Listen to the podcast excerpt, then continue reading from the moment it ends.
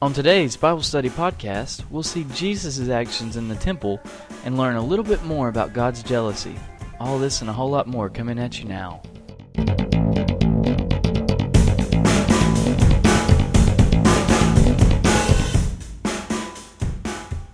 Welcome! It's Friday, and I want to thank you for starting your weekend off with us at Bible Study Podcast.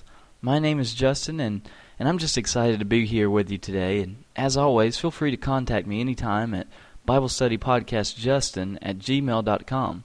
You know, you can leave me any comments or prayer concerns or any questions that you may have for me or for any of the other uh, personalities on Bible Study Podcast.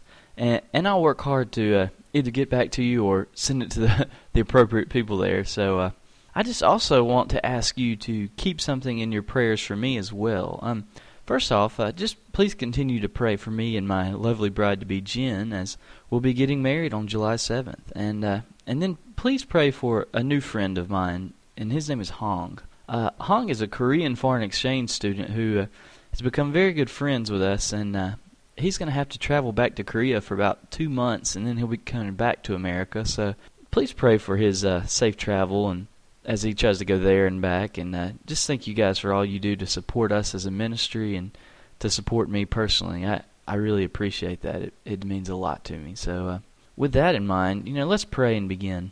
Our Father, we look to you for hope and salvation. Our joy comes from you. Our lives are found in you, and, and our time is in your hands. Continue to sustain us and protect us and lead us into your light. It's in the name of our Lord and Savior, Jesus Christ, that we pray. Amen. Now, today, I want to pick up a little of what we saw last week and, and continue to push through our uh, journey of the Gospel of John. So, uh, with no further ado, let's read John 2, verses 12 to 17. After this, he went down to Capernaum, he and his mother, and his brothers, and his disciples. And there they stayed a few days. The Passover of the Jews was near, and Jesus went up to Jerusalem. And he found in the temple those who were selling oxen and sheep and doves and the money changers seated at their tables. And he made a scourge of cords, and drove them all out of the temple, with the sheep and the oxen. And he poured out the coins of the money changers, and overturned their tables. And to those who were selling the doves, he said, Take these things away. Stop making my father's house a place of business. His disciples remembered that it was written, Zeal for your house will consume me. So, as we pick up the passage, Jesus and his growing crew leave Cana and head to Capernaum. Now, a glance at the map shows that this trip is kind of heading towards the northeast, but you know, when one notices the topography of the land, we see that Jesus did in fact go down to Capernaum as Cana was in the hills and Capernaum's down by the sea. So, you know, Jesus is leaving the hills and spending a few days in Capernaum by the Sea of Galilee. No doubt the disciples probably loved this, as you know, it would provide some much needed rest before the true trip, the trip up the hill leading to Jerusalem. Now, as was the custom for all good Jewish people, Jesus was going to Jerusalem for the Passover. Now, the Passover was a yearly festival that commemorated when God's angel passed over the Hebrew firstborns in the last plague against Egypt, beginning the great exodus led by Moses. It was celebrating God's grace in delivering the people from bondage. You know, which was awfully fitting as Jesus, the one who delivers those who believe in him from the bondage of sin, is now entering the scene. This must have been quite an exciting time for these new disciples who who were following our Lord. You know, surely they had looked forward to this time. You know, this was a time to celebrate, a time to rejoice, a time to hear from their newfound teacher. Now remember, they had only followed Jesus for a short number of days now. You know, this would be the time to hear the great teacher expound the word as no one else could do. You know, this would be a big day. Perhaps they thought back to the prophet Malachi's words as he told in chapter 3 verse 1 of his book that the one who would come to purify the nation would come into the temple to purify it. You know, perhaps they saw the crowds and began to anticipate a great awakening of the people of Israel. You know, perhaps they thought of many things. But then, you know, to their horror, no doubt, Jesus saw those selling oxen and sheep and doves in the temple and began to act. You see, the, the Jews had begun selling animals to be used for sacrifices in order to give those who traveled into Jerusalem a way to take part in offering sacrifices without actually having to bring their herds with them. You know, it was a kind of a convenience for travelers. And even though it started out well, you know, as often happens, some saw that there was big business in this and and they took this venture and began to change the system a little bit. Price of animals began to be gouged as vendors took advantage of the piety of those travelers who had come to worship. You know, the official currency of the temple dues became Tyrian coinage, making those who came to pay have to exchange money to the right coin. And of course, this exchange of coin was stuck with a high percentage fee to change the money. You know, in other words, what was once holy, you know, to worship at the temple, had now become little more than a racketeering organization. You know, it's corrupt from the top down. This is what springs Jesus into action. As he sees the corruption, as he sees what amounts to the spiritual harlotry of his people, Jesus grabs some cords that most likely had bound animals up for sale. You see, there were no weapons allowed in the temple grounds, and and so he took these cords, these cords that probably held animals, and he fashioned them into a whip. You know, these were leather strips that he basically tied together, and this is what a scourge is. And with it, he drove all of them out. You know, the vendors, the buyers, the animals, everyone. He drove them out by the whip. He poured the coins of the money changers all over the floor. His wrath leading him to flip over their tables and, and no doubt drive them out by force. You know, he turned and he said to those who were selling doves in the corner, he said, Take these things away. You know, stop making my father's house a place of business. Know, assuredly, confusion would have run amuck. And, you know, as one can only picture, there must have been chaos as, as animals were fleeing from the temple grounds. And, you know, one could hear the shouts of vendors shrieking at the loss of their profits and visitors cowering in fear over the man who drove them out with his whip. You know, we can almost smell the scent of this leather as it cracks through the air, you know, chasing all who wish to do business out. You know, one can almost feel the tension of the place, you know, where hundreds of people were gathered. And they were all in uproar over the work of Jesus, the new teacher on the scene. You know, it, it's truly chaotic. It's it's just crazy going on. Now imagine that you are one of those disciples. What is it you're thinking? You know, I, I don't know exactly what they thought, but I know exactly what I would have thought. What's going on? You know, why is he doing this? And it's here that John pulls us back for a moment and he lets us know what's going on. He lets us know what's at stake as he notes that the disciples remembered back to Psalm 69 9, which reads, Zeal for your house will consume me. This is where we want to focus on for our study today. You know, what is this notion of zeal or jealousy, and, and how does it apply to God, as Jesus is God? Well, zeal could be better defined as you know, kind of an unbridled passion towards someone or something. You know, to follow something zealously is to follow it fully and passionately. It, the word wholeheartedly kind of comes to mind when you think of that. Now, why would Jesus have such a strong feeling towards the temple? Well, the answer lies in the idea of God's jealousy. Now, oftentimes, we don't like to say that God is jealous because it kind of carries a bad connotation. You know, this comes as a result of us confusing jealousy with another term, and that term is envy.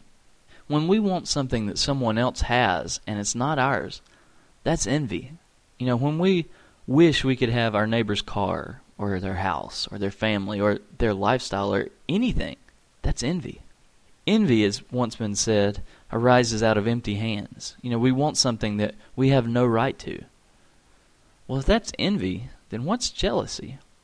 Jealousy is the longing to protect and maintain the full attention of that which is yours. You know, in other words, jealousy arises when you feel that there's a threat that something that's yours will be taken from you. You know, perhaps a good example is is that of two men.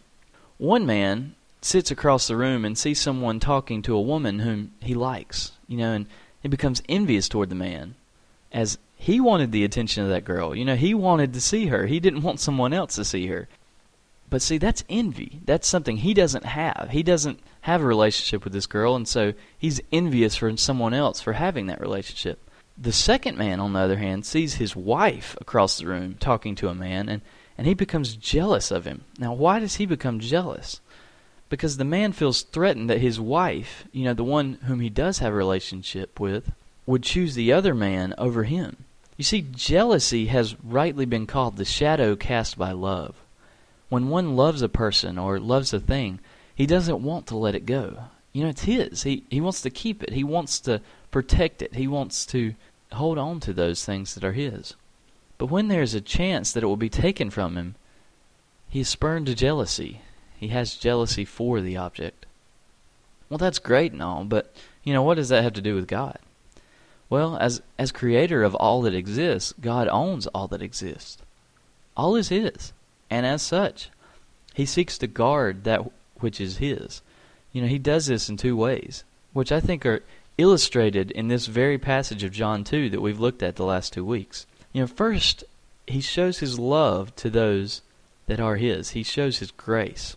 You know, to those who believe in him, those who are his people, he protects us. He blesses them.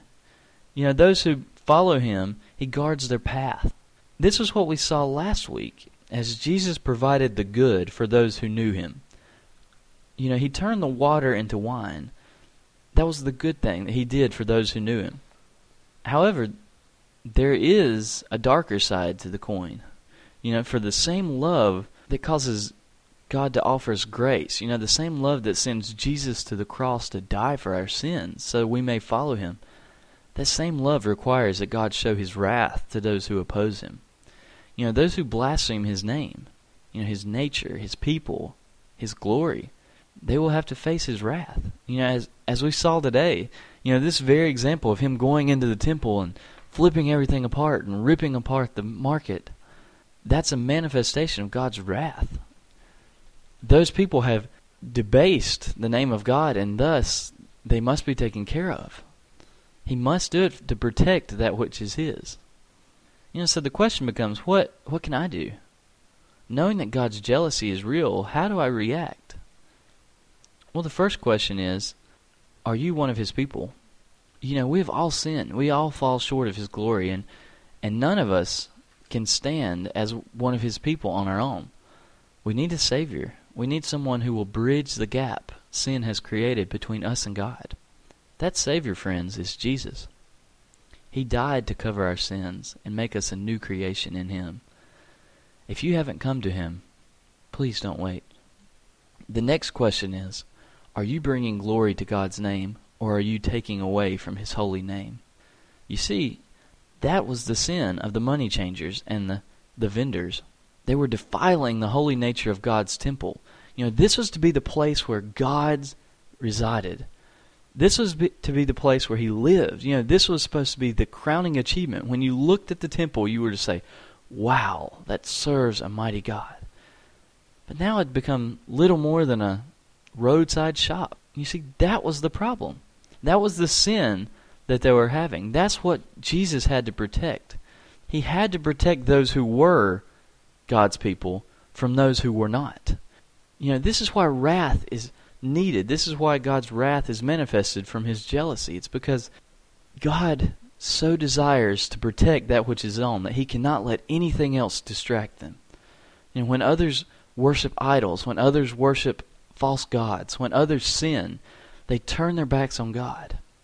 And in so doing, they influence those who follow God. And so God's wrath is come down upon them. You know, it flows from his jealousy. It's necessary. Well, how often do we do the same thing as these sellers? You know, how often do we claim Christ for salvation, but, but live in such a way as to dishonor our Lord and Savior? You know, to take away from his name. I encourage you that if this is you, you know, if you've been saved but you're just not hitting it, you're not doing right, you know, you need to change. You know, I encourage you, confess your sin. You know, God says He's faithful and just to forgive you. Please keep short accounts with God. You know, as His wrath is real, His judgment is true. It will be visited upon those who turn from Him and turn from His ways. So, with that said, you know, please let me remind you that that I'm praying for you all.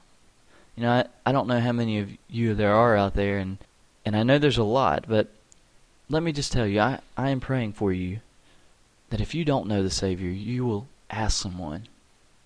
Go to a church, ask a pastor, go to a friend, ask them. You know, email us. Feel free to email any of us here. You can email me at Bible Study Podcast Justin at gmail.com. But, you know, feel free to email any of the rest of them. Email Matt, email Toby. You know, you can get their emails off of the website at BibleStudyPodcast.org. So just get in touch with someone. You know, I pray that you will see the need and, and you will respond. And, and I pray that you will be renewed. Well, you know, it's been a refreshing study for me, and, and hopefully it's been a helpful one for, for you as well. But our time has expired. You know, so until next time, may God bless and keep you.